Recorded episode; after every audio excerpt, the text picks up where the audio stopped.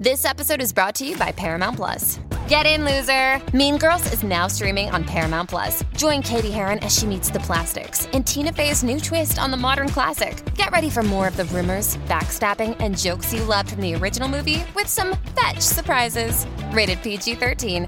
Wear pink and head to ParamountPlus.com to try it free.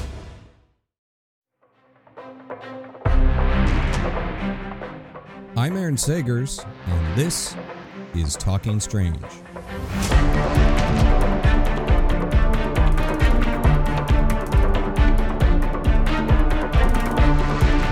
Aloha, spooky nerds, and welcome to Talking Strange, a paranormal pop culture show with the Den of Geek Network, available on Apple Podcasts, Spotify, YouTube, and right here on your live stream platform. I'm your host, journalist, author, researcher of weird things, Aaron Sagers. You can also catch me as the host on the Netflix series 28 Days Haunted and on the Travel Channel Discovery Plus show, Paranormal Caught on Camera. And I want to get right to today's guest, this uh, gentleman that I can't say that I know super well, but I have known him for a long time. And every time I connect with him, I'm just stunned by the wealth of knowledge that he has. He's like one of those people that I reach out to and be like, "Hey, Cliff, uh, what's the lowdown on this?" And uh, indeed, for a good reason, uh, because he has been doing Bigfoot field research since 1994, and his expeditions have taken him to 46 states, five continents, in search of evidence supporting the existence of undiscovered hominoids worldwide. And he was the evidence analyst. You probably saw him. I don't know how you could not have been, how, how you could not have seen him because he was the evidence analyst on Animal Planet's hit television show, Finding Bigfoot, which ran uh, for 100 episodes, seven years, 2011 and 2018. He has also applied his skill and expertise to a variety of photographic, video, film, and sound evidence.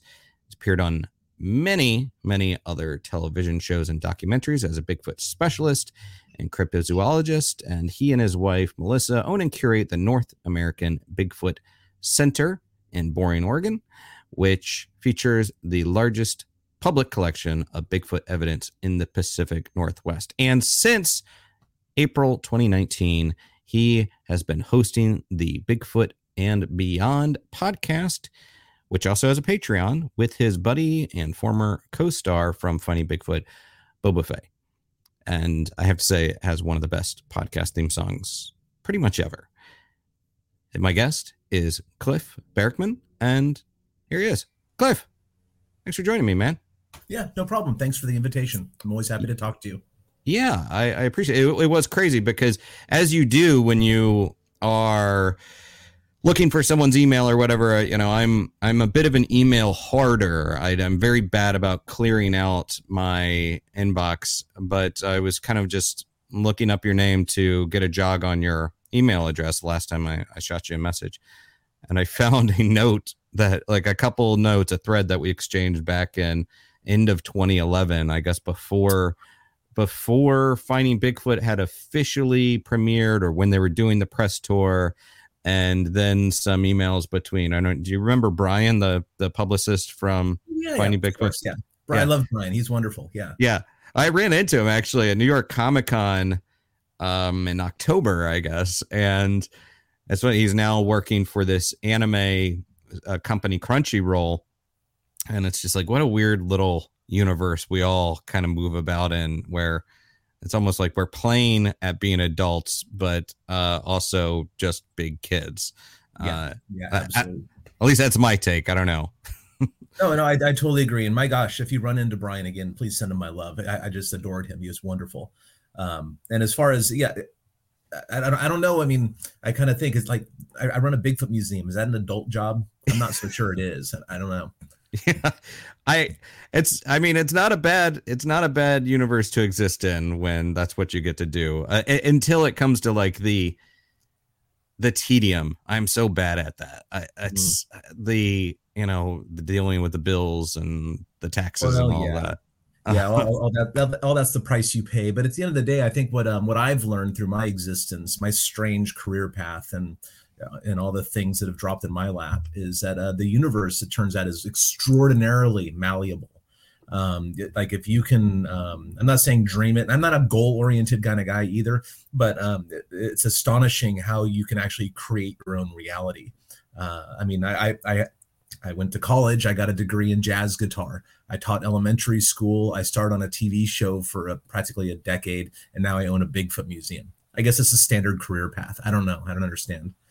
Yeah, and and this is kind of an odd place to start, but you know, I've heard you say on the Bigfoot and Beyond podcast that that you believe in magic, and and that is a it's a phrase that you know it's it's very subjective. So I was kind of curious to hear what your your take on it is and and how does the, how is the universe malleable in your in your opinion beats the hell out of me and the whole thing's a mystery honestly um, everything about my life is astonishing and jaw-dropping to me and i'm i'm trapped in the middle of this drama this swirly uh, miracle ridden uh, ridiculousness you know i don't know even know how to describe it honestly um, but I, I i believe in magic sure i don't know what magic is um, but I, I, there's something weird going on. Turns mm-hmm. out the universe. I mean, I'm a big a big fan of a lot of uh, philosophers and whatnot. And um, I, I, remember who said it, but it, somebody said uh, the universe is not only stranger than you think; it's stranger than you can think. Um, and I'm totally on board with that. Uh, and I, I, I often reflect. Now, now, magic, of course, magic and technology are completely indistinguishable if you don't know what the hell is going on in technology, right? Um, so there, there, I think there's perhaps a more um, metaphysical technology that we don't understand very well. And when I look back, uh, you, know, for example, we're here in 2020. It's been 150 years ago. 150 years. That's not very long. It actually we didn't know about germs. You know, like germs. and I, I, keep reflecting about um, the hum, humanity's hubris and about how we think we know so much and whatever. And I realized, no, no, science and that sort of technology um, is literally in its infancy right now, literally infancy. Um, and in 500 years, we'll be so much further, you know, along the line. And, and what people perceive as magic. And when I say magic, I say it real loosely. Um, th- there's something going on, but I don't know what it is. You'd have to talk to John Tenney and those guys about that. You know, yeah. they, they, like they're they're pretty good at wrapping words around it. I, I focus my efforts um, on biology stuff. You know, I, am a big science advocate, science is its own sort of magic in a way. Magic's just a word. Words I, are pretty meaningless. You know? I don't know if you're if you're a fan of comic books or the MCU or that kind of thing, but the I actually did enjoy it when they started releasing the Thor movies and they start talking about Asgard and it's like just this advanced technology on another planet, but to us it's the it's the work of gods and magic. And yeah. and I, I think that applies. It's but you know, people and and hubris and that confidence about the world and how the world works it's frustrating but it's also entirely understanding because understandable because it provides people comfort. It, it, provides comfort that we know how this world operates or we think we know because if we don't well damn it it's gonna get real it, the the potential is wondrous in my opinion or very crazy and unsettling yeah, on a surface level, and which is where most people like to be because it's most comfortable. See, humans are hum, people in general don't seem very uh, comfortable with a lack of resolution. You know, um, I'm perfectly content floating personally, but uh, most other people are not at all. And um, we, we oh we can describe this, we understand how it works. But you know, when you go one step deeper, like like physics, for example, you know, I'm, I'm a science nerd. I like physics. I'm a big astro- astronomy fan. You know, I have my own telescope, all that stuff. Um, it was oh, we know how that works. We have we have we have uh, um, you know uh, complicated you know things that explain all that you know mathematical concepts etc but at the same time who's to say that math should describe the universe? You know that that in itself is bizarre and possibly even unsettling for some. Like who's there's no reason that some sort of numerical concept of quantities should can or should be manipulatable um, to describe what we observe. There, there's no reason for that. And there is a baseline magic thing right there. Magic you know again it's a weird word I don't particularly like it. It doesn't, but I also find that most words um, don't quite wrap around the concepts in the way that I'm hoping. Um, yeah. So.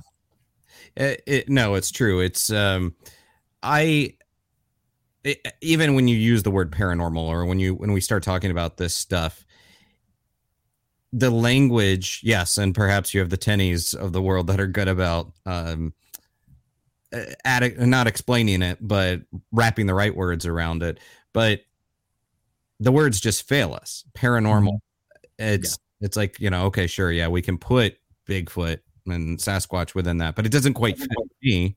Oh, it doesn't even come close to fitting that. Yeah, no. that's what I'm saying. It's like putting. It's like uh, a friend of mine told me that fishing is paranormal. No, it's not. There's nothing paranormal about fishing, and there's also nothing paranormal about Sasquatches. Yeah, nothing. So you're okay. Then, then here's a question for you. The you explain for people that might be more fascinated by Bigfoot and Sas- the Sasquatching uh, community in a general way. Why would you break Bigfoot, Sasquatch uh, out of the paranormal category? Well, the same reason that I don't put bears in the paranormal category bears are perfectly normal biological animals that evolved on this planet in this reality in this dimension whatever that means. They eat they poop they have sex they reproduce. They do all the biology stuff that we expect of regular animals. Why But here's my question. Why would anybody anybody put sasquatches in the paranormal category? Well i would say that based on and i'm not the researcher here but based on the definition is that it's not currently definable by science. I beg to differ. I mean, it's a primate. It's some sort of great ape, just like we are, but similar, but different in other ways. Um, there's a lot of defining definitions about, or there's a lot of definitions about Sasquatch that fairly fit in the scientific category. Um, now, what the problem was is that before the 19 late 1980s, early 1990s, which was very recently, you know, um, we were both alive then, right? That's pretty recent. Um, anthropology had a model of human evolution that was wrong. Um, now, my, they always say the theory of evolution and then the creation is all. So this is a mm-hmm. theory. You don't really know what you're talking about. Yeah, the gravity is a theory too. Relax, drop something, it's going to fall, right? We know evolution is a fact, but we're still tweaking it and figuring out how it works. That's why it's a theory, right? um, until the early 1990s, the idea of human evolution, um, the theory behind human evolution was called the one species hypothesis, where one species evolved, like I'll just say Homo um, heidelbergensis, okay? Homo, Homo heidelbergensis was here, Neanderthals showed up, and they were just better at being alive. So they outcompeted, they said, Homo heidelbergensis and drove them extinct. And then Homo sapiens showed up on the scene, and we were just better and smarter than they were, and we drove Neanderthals extinct. Um, so they had this idea of this unbroken chain. It goes, actually goes back to the 1600s with Linnaeus, yeah. the father of taxonomy. Um, and this unbroken chain of being. It's a biblical Christian idea. That's where the idea of um, missing link comes from, literally from that chain, the chain of a link missing links don't exist. That's a it doesn't work. They never we've known that for a long time. But it turns out that's not how human evolution works either. It's not a trunk of a tree moving forward. It's a it's a bushy sort of thing with tons of different tendrils and branches coming out, and many of these branches die off, and some of them last a lot longer um, and are parallel to one another in time as time moves on.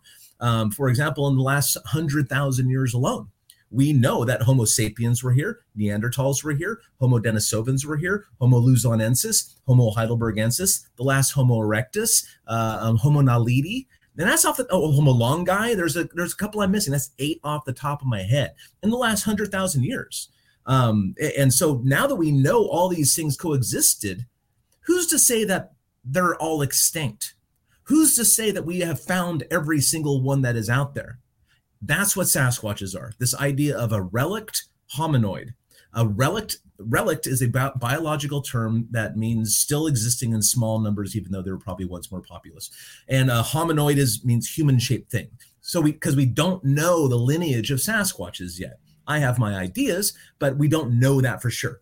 But Sasquatches are relict hominoids just like Orang Pendeks or, or Ebu Gogo or the Tari of Vietnam or the uh, Yeren of China. All these are, these are relict hominoids. And there was not a place for them in the anthropological model before the 1990s.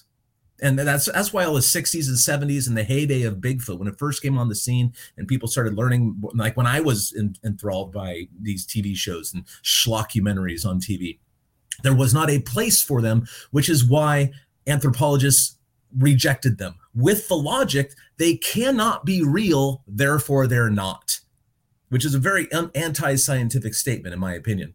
But now there are there, there there are there is a place for them in the anthropological model. In fact, as recently as the 2004. Eh, I don't know, don't quote me on that date, but around 2004, Scientific American um, published uh, the, the 10 greatest questions in anthropology today. And one of them was Are other hominins alive today?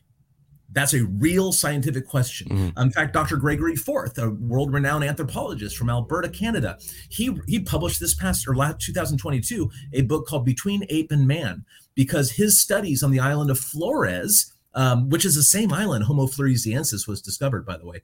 His studies with the local people down in Flores indicate that these people, the, the, the local indigenous people of the east side of Flores, are still seeing short hair covered hominoids of some sort and they are they're not only in the culture and what but they're actually con- they're sightings present day so this is a real scientific question at this point and that's why sasquatch fits very well into the scientific paradigm at this moment.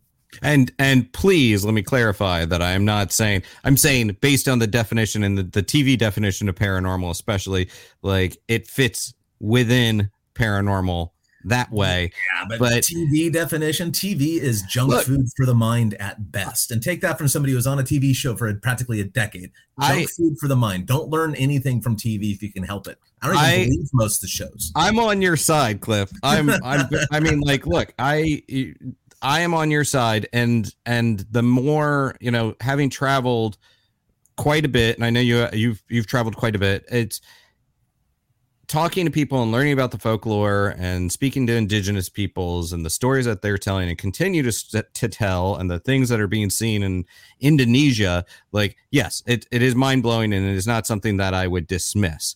Um, so, and, and having folks like Jeff Meldrum on this, on this show, I definitely am picking up what you're throwing down. So I am, I'm on your side with that. Now, that said, uh, I do want to ask, just I, I want to get into the podcast, obviously, but what were some of the big news items of the year from 2022 or some things that you're kind of looking at breaking or looking that that will be broken in 23 that might contribute to this field?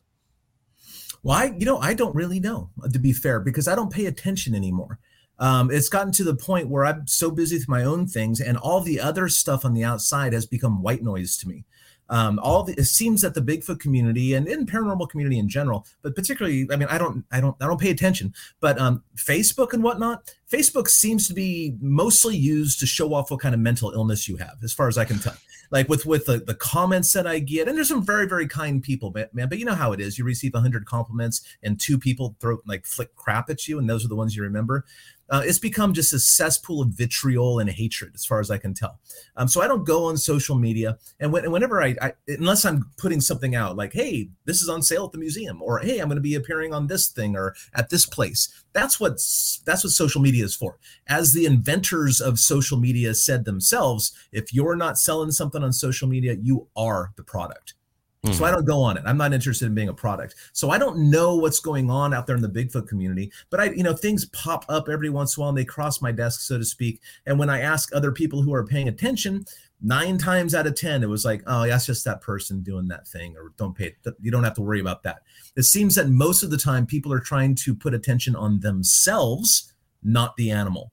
And I am completely against that. Um, the, the focus should be on the animals themselves not the researchers. So, as far as news out there, important things that are happening, honestly, I, I, was on a podcast last night with Dr. Russ Jones, good friend of mine and a great researcher out of West Virginia.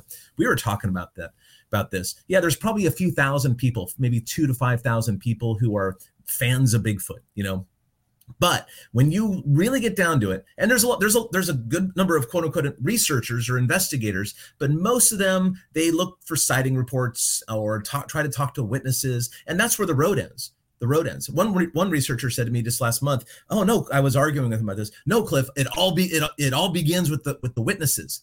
No, yeah, I don't think so. Uh, it may begin with them, but that should not be where it ends. To mm. me, to me. Now, I'm not faulting anybody. Some people love to talk to witnesses. Some people just love to write down stories and, and share them and tell the tales around the campfire. That's if that's your gig, that's great. That's not pushing the subject further down the field, in my opinion. Um, I I am more of the opinion that we need to learn about the animals and take less focus on the people. Um, and, and people always ask me what's the scariest story? And what, what's the most exciting thing that's ever happened to you in the woods? And that sheds a lot of uh, light to me at least on um, the human condition. Because humans have been around for at least 300000 years in our current form you know more or less. Uh, homo sapiens were present here 300000 years ago. And mass media was invented about 500 years ago with the printing press. So for damn near all of our history information was passed on around the fire and that's and we're and we're either genetically programmed or epigenetically programmed to love stories um, and that's why people go there. What's the scariest thing that ever happened to you? They want to be moved by your story, and I think that uh, that's not a fault. I think it's a fact. I think that's something that that happens in the Bigfoot and actually probably paranormal world too. But I, I know even less about the paranormal world than I do the Bigfoot world. Um, I know about Bigfoots.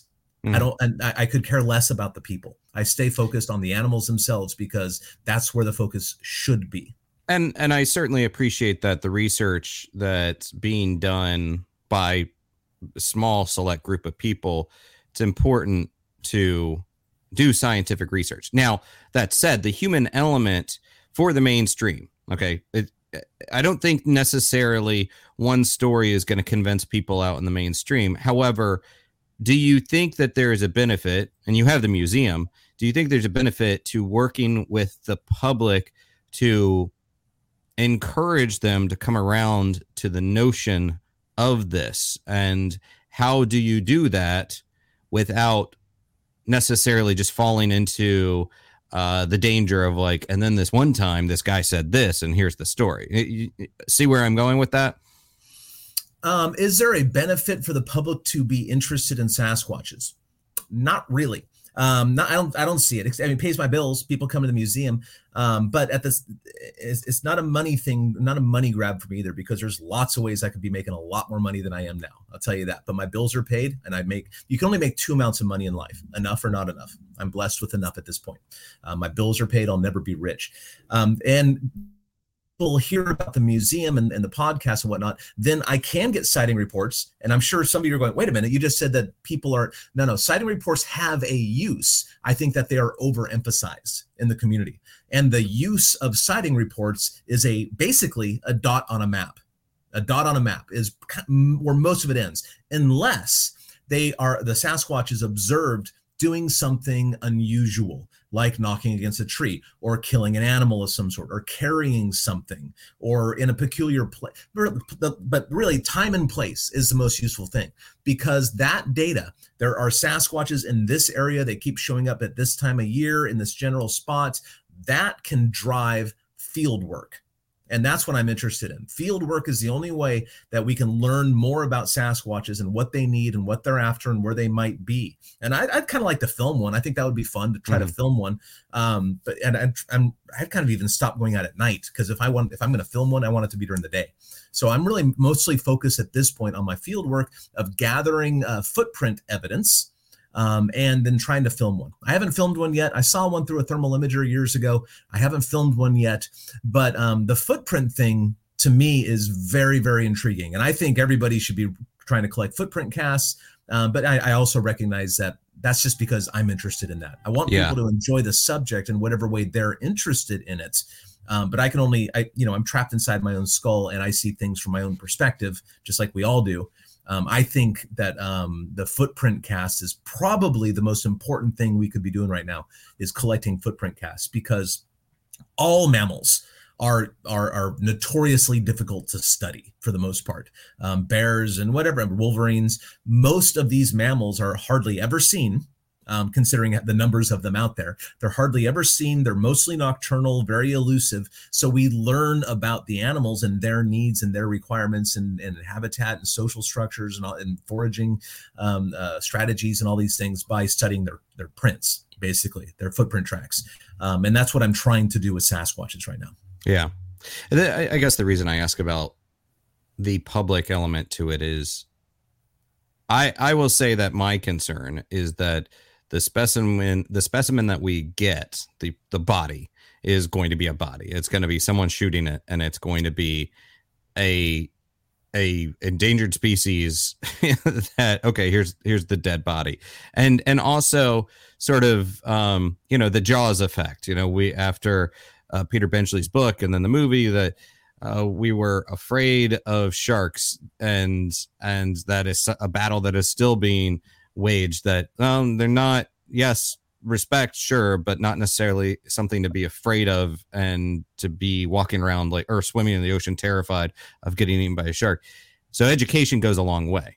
But when the stories and the media is coming at people and people are going to tell those stories but when it's coming at them and the constant fear baiting then the more insightful educational stuff is not breaking through yeah, and, and the education of the public is one of the three main uh, thrusts of the North American Bigfoot Center, my museum. We have a we have three main goals in mind. That's that's our that's our mission statement. And the first and foremost is to educate the public.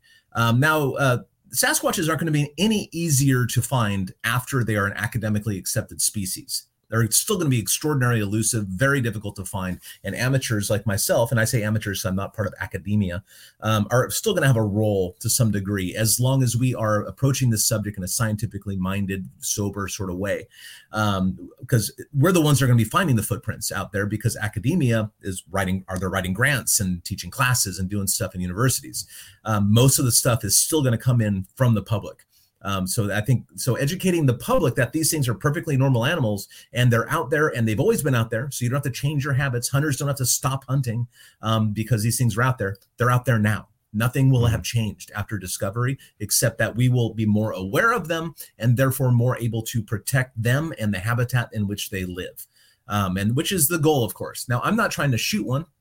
Um, I, am not a gun guy. I no, no, I know firearms, but I'm not a gun guy. I know gun guys, and that's how I know I'm not one. Um, because uh, it's not my hobby, right? Um, and and guns are your thing. Do whatever, go for it. Um, enjoy your life the way you choose. Um, but I think there may be another way to proving the species. And I, it didn't occur to me until I was having a conversation with Dr. Todd Disotell. Um, he's at, at, a university out in Massachusetts, and he's a spe- he specializes in genetics. I met him. Um, we've been aware of each other for a while, and he came out to hear me speak when I was back uh, at Loren Coleman's conference a few years ago, and we had a great conversation. Um, and he said that he thinks DNA might be able to do it, but I kind of came back. and said, you know what, man, that's because you're a DNA scientist um, DNA is not going to be enough for most people, and they're going to expect more, and they're eventually going to get a type specimen. He goes, "Oh yeah, they're absolutely going to get a type specimen. That that cannot be avoided. But to get the um, pieces set on the table, so academia accepts them as a species, there may be another route. So I'm all ears, right? Because I, I, would like to spare one if I could.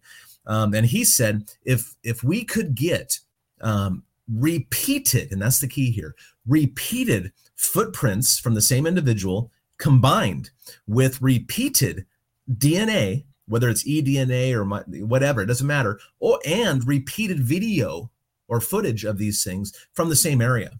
That would go a long ways towards proving the species in most scientists' mind. And event they would go out and get a specimen eventually, and probably a handful of them, honestly. Yeah. But but at the same time, I think all effort should be put into that, and that's where my effort is. I work in the same general areas, and I've been collecting data from the same general areas for a few years now, three or four years, and the museum is what brought those areas to me. So yeah, yeah, layers of evidence, and and certainly I hope that the I hope we don't have just a body of of some hunter that's going out there and uh it will happen. It, it, it, will it, happen. Will happen. And, and that's why the education component of the museum is so important because we need to teach people that, you know, like all these schlocky TV shows that depict Sasquatches as monsters and rampaging beasts and things, even finding Bigfoot, every commercial, rah! I say, oh, come on, that's, that's, that's horse crap. You know, don't do that. Um, it, would, it would be ridiculous to depict a, a, gorilla like that nowadays. I think, I think yeah. everybody would recognize that's absolutely ridiculous. And that's the way I see most, t- most television television and movie depictions of Sasquatches. Utterly ridiculous. They either go down the monster route or the uh, the paranormal route, and both yeah. of those things does damage to the species. Well, and I want to circle back to finding Bigfoot in a minute, but I do want to dip into Bigfoot and Beyond, the podcast. And I know you also have a Patreon that uh, supports, and you have a lot of uh, bonus episodes that uh, get posted on the Patreon. Now, this first off, congratulations because you guys started a podcast in spring of 2019. Uh, but and had a boatload of episodes before a global pandemic when everyone else began starting their podcast. Hmm. So well done, you were ahead of the curve. I'd rather be lucky than good any day. Yeah. um, so the what I like about it is it's very accessible for people that would not say that they are hardcore uh, Bigfoot fans because anyone can dip into it. You've got a, a, little bit of pop culture that comes up. You've got these very fascinating interviews, and it's also very conversational. And it starts.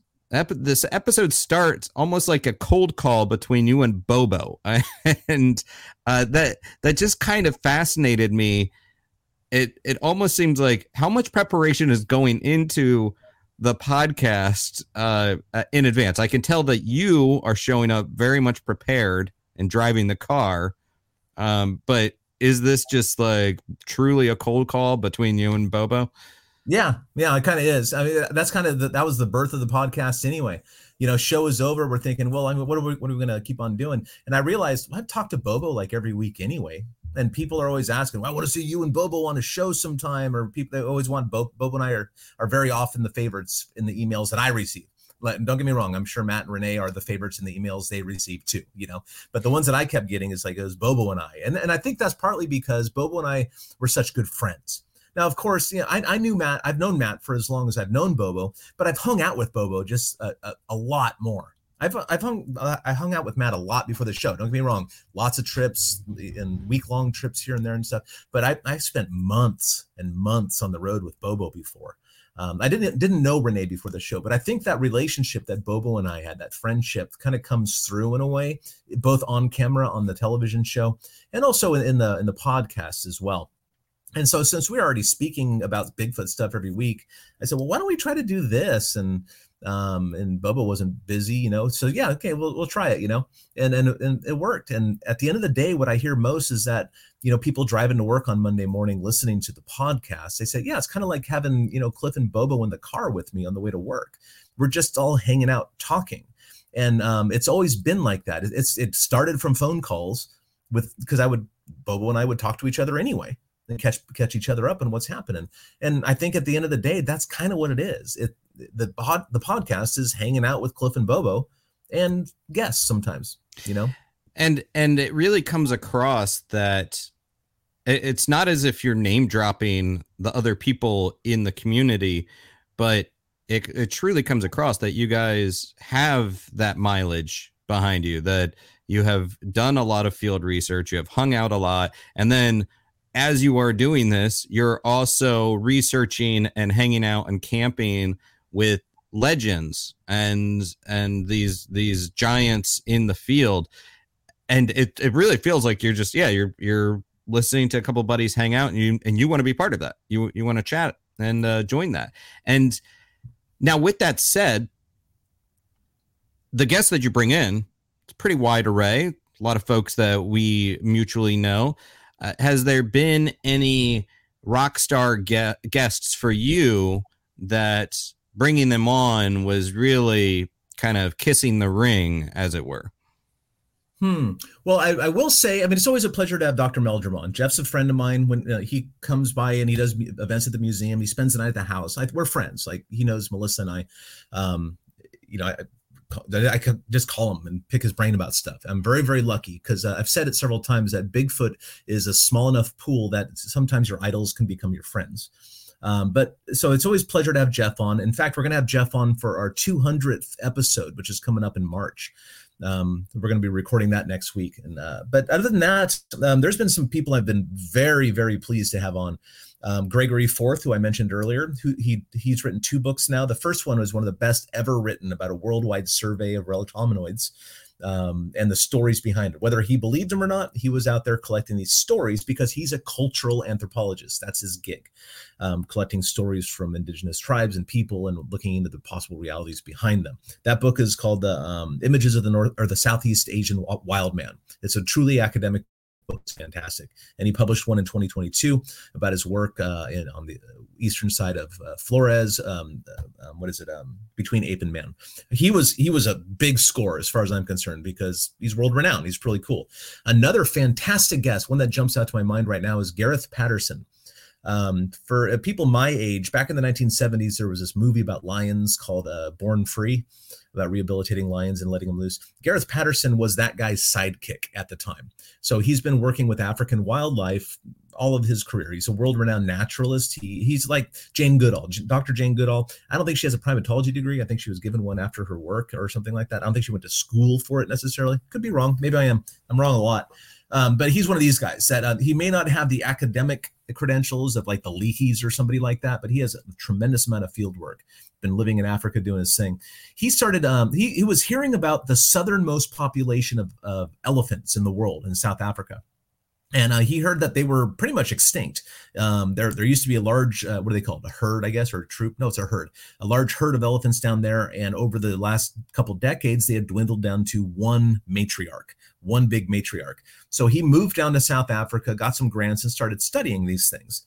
Well, and and long story short, he basically found that they weren't almost extinct. There were dozens of these things, but the local rangers and scientists didn't accept that until he started getting DNA evidence and proved them all wrong, which just goes to show how elusive something as large as an elephant could be, right? Which is significant in itself as far as studying Sasquatches go because um, Sasquatches are a lot smaller than elephants. But during, I think, the first eight years, eight or nine years, again, my numbers are a little fuzzy, but I'm, I'm correct in spirit here. Um, the first eight or nine years, he saw Sasquatches out in the field like seven, six or seven or eight times. Um, and he didn't know those things were even there. They call them otangs there, and they might be Sasquatches, they might be a different species. We don't know but um, he has personally seen them and several times with other people right next to him, um, like a half dozen or more times um, and nobody nobody is documenting this stuff. There's a few newspaper articles from the 70s and 80s reporting um, Sasquatch-like critters down in South Africa, but this guy is seeing them. And we scored, and he lives in South Africa, and the infrastructure is a little wonky at best. Um, so we scored him for an interview. The sound quality is not the best, but it was an amazing interview about what he has observed and his thoughts on the subject. And we've stayed in some touch uh, ever since. So those are two of the big uh, the big fish, I guess, that we've caught over the years that I, am pretty stoked about. So. Yeah.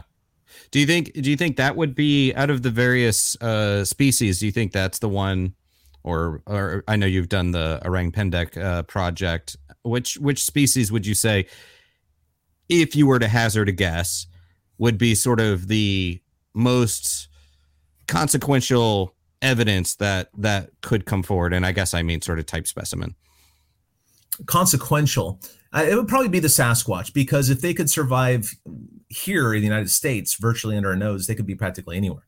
Um, but any discovery of, of a relic hominoid or you know something like that, uh, a yeti, a yeren, a orang pendek, even even though those are something else, I think those are probably bipedal orangutans, um, some subspecies, some sort of thing. Um, uh, the orangutan, any, any of these right. things, if any of them were uh, discovered, that would give a huge shot in the arm in a good way to the idea that they could be almost anywhere. Um, I think uh, Sasquatches are probably most likely to be discovered at some point, even though the odds are strongly stacked against us, because um, there's actually people here looking for them, and also our gun laws. Essentially, you know, in in Indonesia, I don't think you're allowed to carry a firearm. I didn't look into it. I'm, again, I don't carry a firearm in anyway, but um, and I don't I don't think guns are legal in a lot of the countries and whatnot where these things are seen. But in the United States, like I mean, kids are given guns. So we're a gun culture in a lot of ways, for good or good or bad. It's not that's not mine to decide. But since a lot of people are packing, um, I think that the, the chances of somebody shooting one here is higher than probably almost anywhere in the world. Yeah, and I also wonder about just sort of um, encroachment in habitats and climate change. If that's, uh, I mean, is is there someone doing study on specifically that element to it about basically are we flushing these things out of their habitats as we kind of move in? I don't, you know, no one's specifically studying that because the data is so scarce to begin with. But I have noticed some patterns over the years. You know, i am not, I've got about almost 30 years of doing this under my belt now. Um, and what I've noticed is that a lot of the, the people who see Sasquatches on their properties, um, we call them long term witnesses, um, they basically were building new properties out in the woods um, very often, very often, not always, very often. They were building new properties out in the woods, and the Sasquatches didn't get the notice and didn't leave, um, and they kept coming around. So these people, and event, and sometimes the Sasquatches stay around, sometimes they don't. Um, and of course, Sasquatches living in an area doesn't mean that they're there all the time. They're, they they probably near as I can figure their their range is about 10 or 15 maybe 20 miles by about the same like that big of an area. That's very very loose so then I could be very wrong or I could be even smaller I don't know. Um so it, I think the encroachment thing yeah, it affects Sasquatches a bit. I think in I think of all the places in, in, in the United States that I worry most about Sasquatches, it's Florida um, because Floridians have this, they, are trying to pave everything. You know, it seems to me they're it's all developing and everything. And of course, it doesn't matter because in a few years it's going to be underwater anyway. All that's going to you know, be sucked away by by by, by the rising you know and whatever else. Um, but they seem to really enjoy paving things. So if anything, we're going to be isolating a couple populations of Sasquatches down there, so they can't interbreed and get their genetic, get have a healthy gene pool. I think that's the only place that we need to worry about encroachment because Sasquatches are really good at what they do really good at what they do. And as my friend Tom tells me, you only own your property during the day. So at night they have free range and that's when they're most active anyway. So. Yeah. For, and and for Bigfoot and beyond, is there any kind of guests that you are actively it's on your wish list the the folks that you really want to get on there Oh, I've got a whole list of people that we need to get on there. Yeah, I'd like to get Rick Noll on there, um, and I, am really intrigued by um, historic researchers, um, and and that's because let's get back to the NABC for a minute, the the Bigfoot Museum. I talked about the educational facet, but the uh, the other one is uh, well, there's two others, but the other. Uh, um, focus for us is finding and archiving historical research collections and saving them for for the future. Because a lot of people are dying off. You know that first generation is mostly gone now. Peter Byrne's still alive but he's like 96 or 98 or something or he might as well be 180 right? I mean that's really old at this point and he's not going to last forever. So um it's, it's been one of my focuses to get historic researchers collections. In fact you can see behind me um, all this over here, these boxes, and I, my, my, racks are full of boxes down here. That's the Barbara Wasson collection.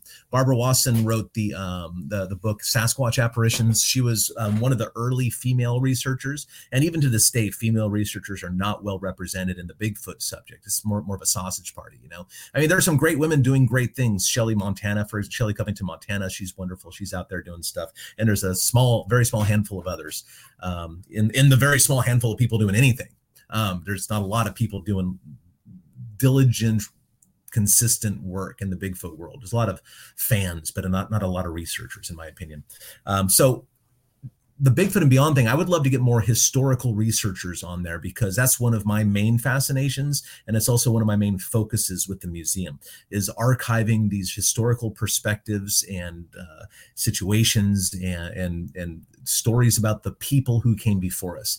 Because even though we know a lot more about Sasquatches now than they did back in the 60s and 70s, um, we're standing on their shoulders. We know as much now because of them because they they've made the foundation for us to build upon. Yeah, and I, I think I heard on the the podcast that you had acquired um, the Barbara's correspondences. Uh, yeah, and yeah. yeah. I was like, oh, that's that's a nice uh, little treasure trove for you to to uh, explore. Uh, that's that's yeah. a great one.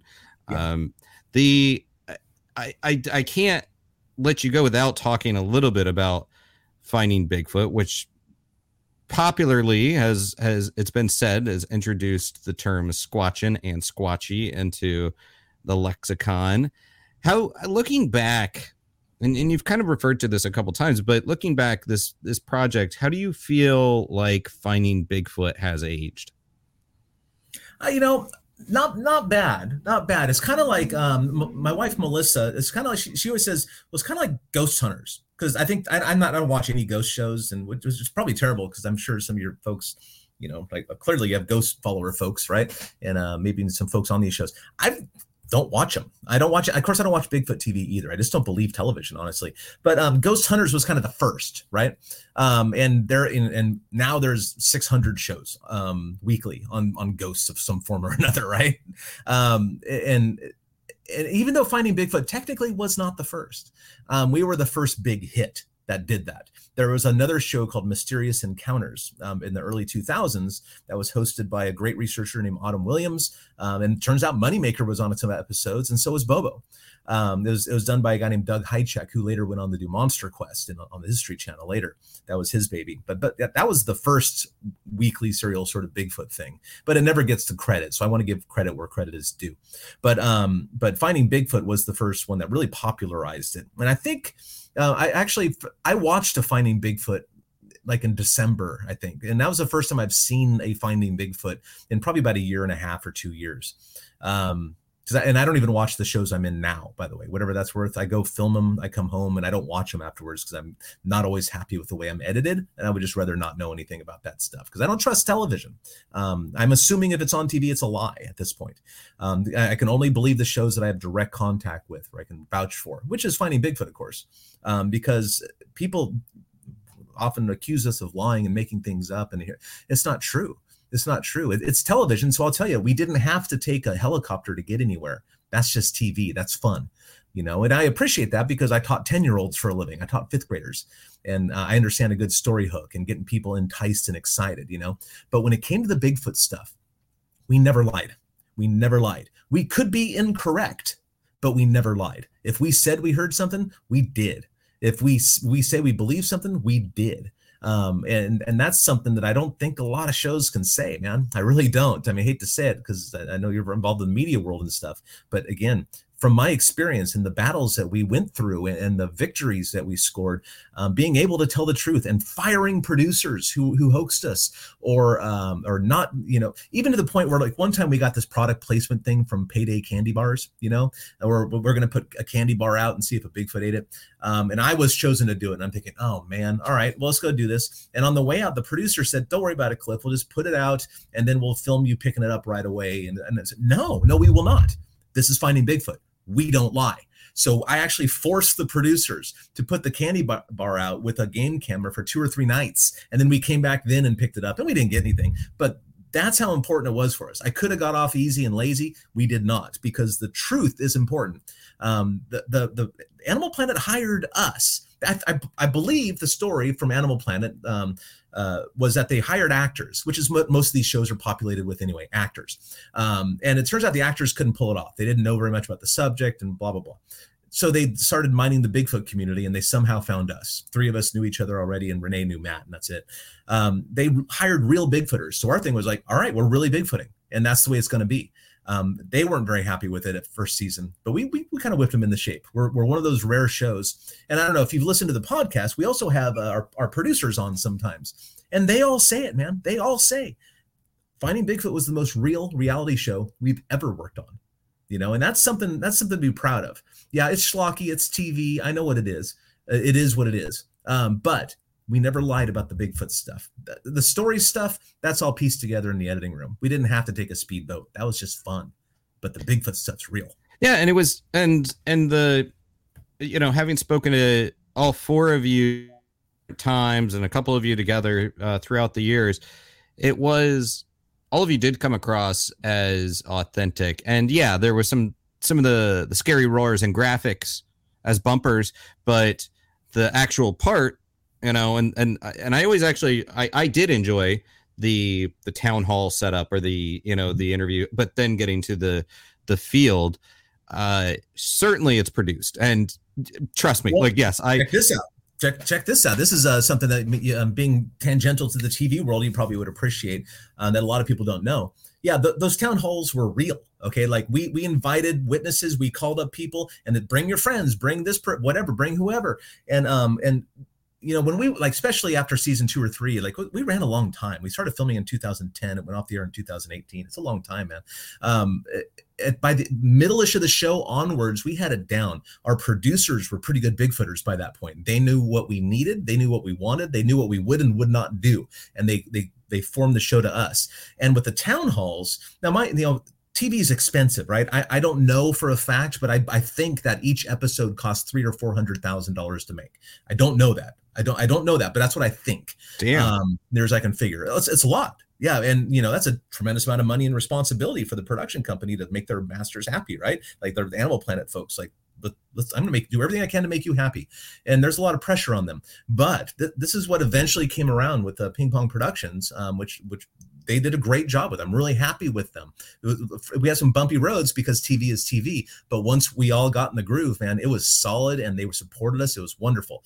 Um, but when town hall meetings, we knew we had a couple ringers there because you have to have all the bases covered. You have to, right? We knew that we had uh, what is it, three different witnesses that we were going to look into. We we invited them specifically for that.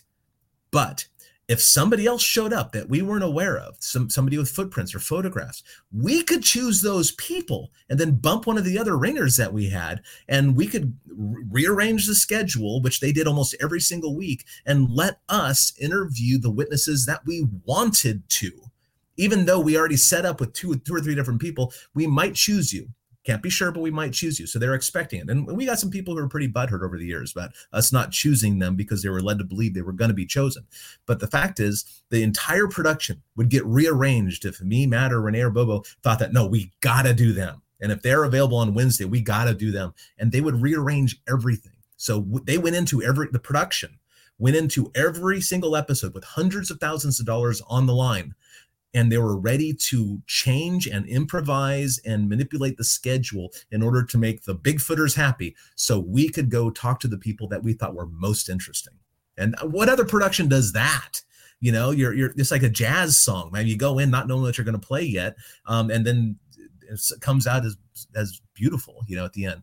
That's that's an interesting tv show because we went in not knowing where we're going to be filming this week Although, if we had to, we had people that we could fall back on.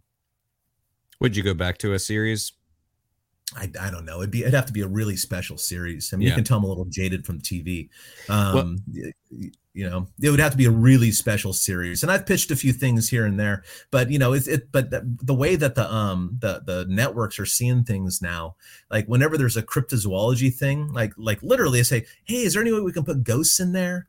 Hey, what about orbs? And it's like, no, no you're, yeah. you're doing damage to the subject paranormal paranormal thoughts on sasquatches and hoaxes do damage to the subject there's no other way around it now that's not to say that people aren't experiencing weird paranormal things just those things aren't bigfoot man is at the end of the line you know? well and and it's so especially when i first started writing about all this stuff um i was working mainstream media outlets and everything and this was fascination and trying to convey some of the messaging to other people. And then the tv stuff happened and you're trying to present your present yourself credibly. And for me operating okay according to theory this was you know this is a book this is what someone said. I'm can't validate it 100% i'm presenting what other people are saying and they seem pretty solid that said, you end up in these production meetings and you're talking to someone and you're talking about something that you know a lot of. Maybe you're going to make a TV show or documentary or whatever with. And then there's the person that comes in the room or the or the network executive that is going to say the most batshit crazy thing or off base thing that you're like, you, I need to go now. Check, please. Mm-hmm. Without necessarily naming names, or you can name names, but is there is there a moment in the entertainment biz that chapter of your life that comes to mind like that where you're like this this is the person that i need to just walk away from right now this is just crazy Oh, there's a lot of people who I don't tend to associate with, but you know, the, but I want to be clear about something. Just because somebody thinks that stuff is real doesn't mean we can't get along. Um, like Thom Powell is a really good friend of mine, and he's written a couple paranormal Bigfoot books. He thinks they live in underground lava tubes under Mount Shasta and do all, and, and that he has got pretty crazy ideas as far as I'm concerned. But he he says, Cliff, I'm so glad you're doing the biological thing. That means I don't have to, and I feel the same about him chase whatever you like to chase chase whatever you think these things are be interested and participate in the subject however it seems fit for you um, but at the end of the day i think we're going to find out these things are perfectly normal animals um, but I, I, I think I, more like the the and yeah, sure. Like I, I know there's the people that kind of go the more metaphysical route. I mean more specifically like the network executive angle, the you know, hey Cliff, uh, love your work, uh, love what you've been doing. But now uh, we're working on a show where uh, we're going to pay a million dollars for someone to hunt and kill Bigfoot, uh, or or or the I mean specifically the executive boardroom uh, conversations. Is there one that com- comes to mind where like, th- this is so incredibly toxic or so way off base, and you clearly don't know anything about what I do or about the field, and I need to go now. No, and that's because I don't get involved in in in, uh, um, in productions like that. Um, Animal Planet was nothing but supportive of us, and um, at, um, the, production company they do a bunch of other shows too. Um, they were trying to make uh, the shows that they normally make, you know, and uh, and it didn't work with us because we weren't the, a normal cast member. We took it real, we took the subject more seriously than the TV show, um, and so that didn't work with us. We weren't willing to play ball because we're real Bigfooters, and big real Bigfooters tend to be pig-headed, stubborn individuals that you really can't tell them what to do anyway. Um, and that was us. That's, and and I, I was the most cooperative amongst us. You know, like Matt and Bobo were downright combative. You know, you know, it was insane a couple nights.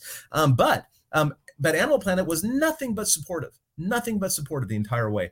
And um and and again the production company came around. Once they figured out how to work with us and how to inter- interact with us and what we needed they were nothing but supportive either. Um but it was that first season that was bumpy. And we did we actually did a behind the scenes special on that with keith hoffman the pro- uh, executive producer of the show from animal planet. And we talked about that stuff. Like on the t- on the show they showed a horse facing the camera so it looks upright and about seven feet tall. And um the the editors you know, massage that to make it look like we saw a Sasquatch. And we all just said, no, we didn't. And then we talked about that with Keith Hoffman on the air on the, on television. So I know that stuff's, you know, okay to say because we later went on to make a great real show. And now I get called for productions, you know, probably half a dozen times a year.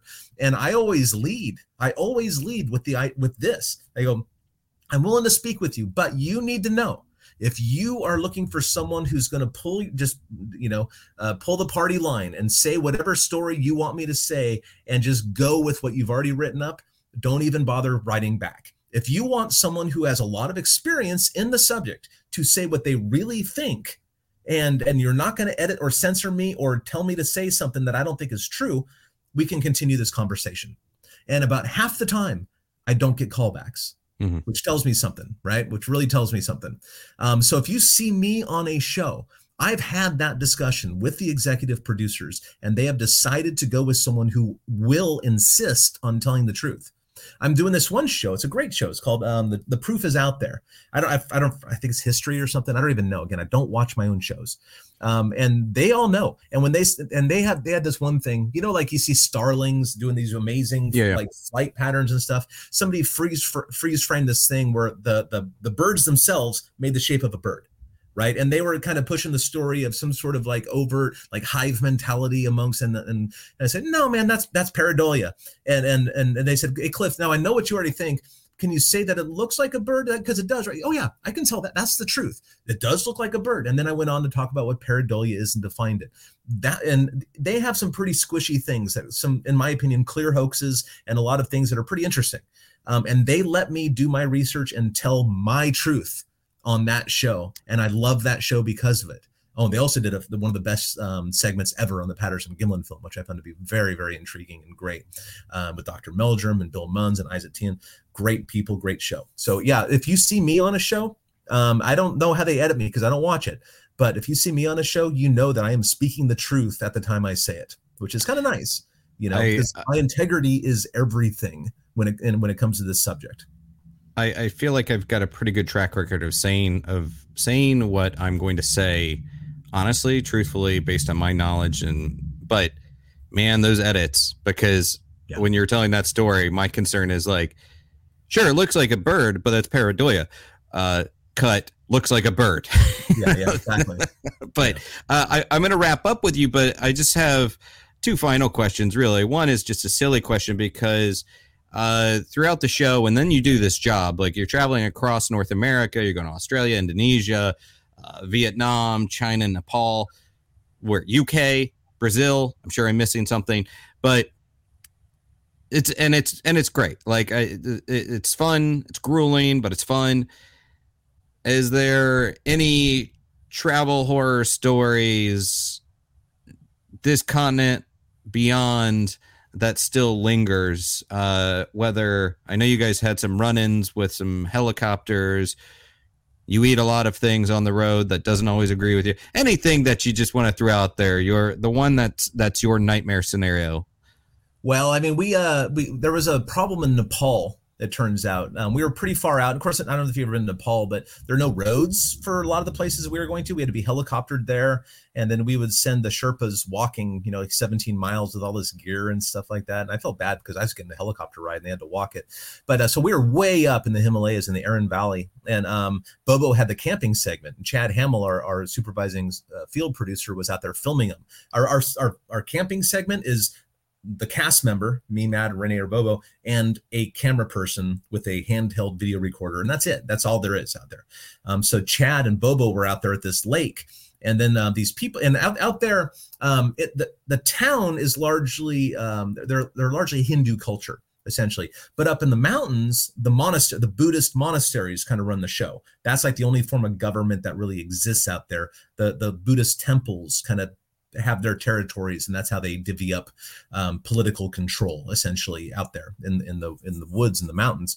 Um, uh, a neighboring a neighboring temple, or maybe I don't remember if they're Hindu or if they're a Buddhist. I don't remember, but uh, we were under the jurisdiction, I guess, of one Buddhist temple, which is where, if you watch the show, Bobo goes to that temple, and um, the the monk spits saliva on a wound Bobo has, and that that's where all that was filmed. But Bobo was camping at a lake out there, and I guess the rival temple, or maybe as a different faction, some sort of faction, I don't know, came through, and they were not happy that Bobo and uh, Chad were there, and then um, but they kind of went off. And then that night, a terrible torrential downpour happened, and um, a, a, trail that they've been building for years. I guess uh, there's a landslide that took it out, and they came back and, and blamed Bobo for the flood, which I thought was interesting. That Bobo has, was somehow elevated to like minor deity status, um, that he can control the weather, and it was that him that did that. Um, and then so we had to film at that lake the next day, or no, yeah, no, either that day or the next day. I don't know. My my sense of time squishy elastic. Um, when we showed up there well they sent like a whole group of guys out there to make sure we couldn't film. And um and and we had uh we had like the um, this guy um who's like tied into all the business interests, and I'm sure it's kind of shady. I don't know that for a fact, but it sure felt shady. Like, like a fixer. yeah, well, and uh, yeah, like a local fixer, and he, but he was tied into all these different trekking things, and there's money exchanging hands, and you know, you're in a different country, so there's probably bribes going on, and there it was kind of a weird thing. He was out with us, and and but the, this group of people from the rival faction came in and they were insistent that we weren't going to be able to film there. But then our our Buddhist monks that we were going to film with there, they came forward and like I almost watched Buddhist monks get in a fist fight you know that was that was not it was mind bending in its own sort of way because you figure buddhism is all about pa- being passive and you know all that sort of stuff but no they, they were getting ready to have a fist fight and then the the rival faction allowed us to film a short little scene there and then they they drove us away and they drove us away with homemade guns which was a lot of fun um like with like zip guns and stuff like that and so they were shooting blindly off into the woods when we couldn't see them anymore um so that was kind of sketchy you know having shots fired your general direction at random while you're trying to film a TV show. You know, um, that was kind of sketchy because yeah, we, again, we there's no way to get home. There's yeah. no way to get home. But I would those watch guys that ended movie. up going to jail. Our local fixer, who's connected to all sorts of uh, probable thugs and high level of authority, um, got all those guys arrested and thrown in jail and stuff. And and he was going to let him out after five years for being nice or something. I don't know. It's sketchy stuff. I don't want to be involved in, man. Like going to different countries like that, just figured, oh man, you may be smiling, but I sense a forked tongue behind those teeth. You know? Yeah. yeah. I would watch that movie. I would read the uh the the Cliff uh, memoir. uh, just just a final question because since uh, you are since you do also have the museum and we were talking about one of the kind of tent poles of the museum is education because there's media out there because we are inundated with social media and television shows and news reports and and people are you know got something to sell or maybe some people are authentically trying to present something that uh, is wrong. For media literacy, what would you advise to people if they're seeing these stories emerge, if they're seeing these pictures and captures emerge? What to look for? What to look for as far as sussing it out a little bit, how to um, immediately dismiss something, or just to be better uh, consumers and more literate with the information that is being presented with regards to Bigfoot? I think that uh, the one of the first things I look for is a pattern of putting the attention on the animals instead of themselves. I think that's uh, probably the, one of the, the first things I look for. Um, it's hard to tell in one or two posts on social media or something, but if it's always about that person and there's a picture of that person in every single picture you see, um, and they're talking about what they did and they're the ones and I'm doing this and whatever, then then the focus isn't in the right place, in my opinion. Um, when you look at my posts, yeah, there's pictures of my wife and I at the beach and things like that because I'm a person, right? But um, but you see a lot of pictures of a footprint in the ground or that sort of thing. Um, it, it's about the animals I think, more than the researchers. Um, I'm in a I'm in a very peculiar place because I was a face on TV for so long. Um, but again, I'm trying to refocus everything. I'm trying to. My museum is good in itself. I try not to be necessarily. Uh, I don't want it to be tied to me. It's not a Cliff Barackman museum. It's a Bigfoot museum. So I think that that's one of the uh, differentiators as when I when I look at social media posts. If it's I busted this, I found this, uh, but instead of this was found. It's very subtle, but there's a certain flavor, a certain color to to what they're painting, you know, a certain hue. And I think that you have to look at people over a long period of time. Um, also, look for past hoaxes. And, and people do they admit mistakes? Like I've said things are real and I've been incorrect. And I've always said, oh, I was wrong. I don't try to cover it up and scramble to make sure that I look right. It's not about my image. It's about the animals, you know? Um, in general, I mean, and, and uh, as a catch-all, I say if it's on TV or the internet, don't believe it until you have a reason to believe it. And, I, and that's the hard part because most people don't have a good network um, that they can tap into to find out what's real and what's not.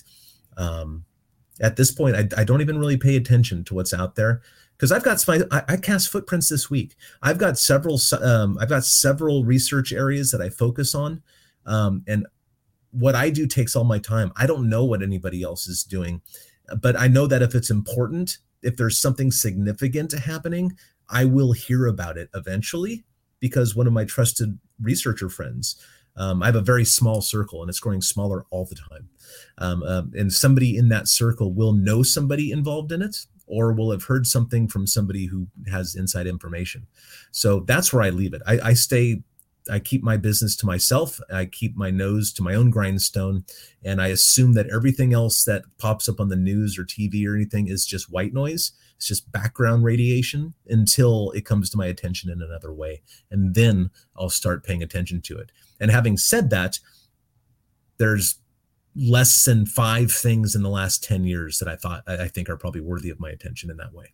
Mm-hmm. All right, then. Well, I'm glad that uh, you took the time for this, and I don't know if we were worth the time, but I appreciate it. no, no, no, no. I'm happy to talk to you. I, I don't mind doing this at all. I really do because um, my my thought is that like you know you you could get somebody who says that Bigfoots are shape shifting UFO riding interdimensional orb things, and God, I it's it's almost my duty to be out here telling what I think is the truth, even though they may be thinking that's the truth too. Um, it's my duty to come out here and fill the airwaves with what I think is probably the truth and what was probably best for the animals. Mm-hmm. Well, my guest is Cliff Barackman of the Bigfoot and Beyond podcast and Patreon, and also of the North American Bigfoot Center, which has an active website. If you can't make it out there to Oregon, check out the website and check out their Patreon. And that, I mean, those Patreons really keep operations afloat as well. I know that's like a really good supportive system. So people that like your work, that's a good way to show support, right? I would think so. Yeah, yeah, absolutely. And yeah. um, and a little the uh, if if you join the Bigfoot and Beyond Patreon, you get an extra you know forty five minutes or or so of content every single week. It's five bucks. If you join the museum Patreon, um, there's a six dollar a month level, um, and there's a couple above that too. Because when we started the Patreon, people started giving us more money, and I didn't feel good about it, so I wanted to create other levels in order to have they have some value to what the extra money they're sharing with us you know?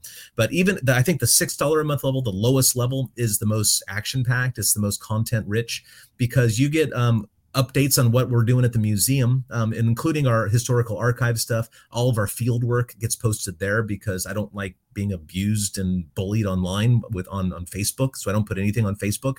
Um, it's all goes to our members because I know that they are there. I know that they're there and they want to be there. And and you get two free documentaries that we make in shop every single month about what we're up to in the field or deep dives into pieces of uh, data and, and, evidence and why they're significant historical research all these things are covered in our in our video documentaries. And you get two of those every single month. They're usually between 10 and 20 minutes long that's incredible that's great that's a that's a it, lot. it keeps us busy i'll tell yeah. you that man. we're working our asses off for our, our patrons yeah. yeah. That's great. Uh, and I know you're not a big fan of social media these days, but uh, for people that do want to support you on social media and, and support the museum and podcast, how can they do so? Well, I mean, the museum and I are, are both prevalent um, on, on on on social media, whether I like it or not. Um, we all have the Facebook pages and Instagram, but I am personally most active on Twitter because it's hard to uh, you know get into anything with 150 or 180 characters or whatever it is nowadays. So you know, yeah, yeah and I like reading articles, and I don't like I don't like you know seeing people's dinner. I don't care about that. You know, I like reading articles about paleoanthropology, and I find most of those on Twitter. So I I'm a diehard Twitter guy since the very beginning, so I'm still there, even though it's a dumpster fire sometimes. But uh, oh yeah, it's a total it. shit show, man. But it is what it is, yeah. and um, I follow some interesting people, and even though I, I, I most most of my feed nowadays seems to be from people I have no interest in following, um, those people who I do follow are still there, and I can look them up if I need to. yeah, yeah. uh, Cliff, thanks so much for your time, and for everyone out there that's watching and is going to be listening to this in podcast form. Thank you for joining. This has been Talking Strange, and if you have stories you'd like to share of strange and unusual, email, email us at talkingstrange at denofgeek.com. I'm Aaron Sagers. Until next time, be kind, stay spooky, and keep it weird. Talking Strange is a part of the Den of Geek network, available wherever you listen to other podcasts. If you like what we're doing, share Talking Strange with your friends and fellow spooky nerds. And please subscribe, rate, and leave a nice review. If you have a strange or paranormal story you would like to share with us, please email talkingstrange at denofgeek.com for a chance to have it read on a future episode. For video episodes of Talking Strange, check out twitch.tv slash denofgeektv and youtube.com slash denofgeekus. And please follow at TalkStrangePod on Twitter and at Aaron Sagers on Twitter, Instagram, and Patreon for more paranormal pop culture content.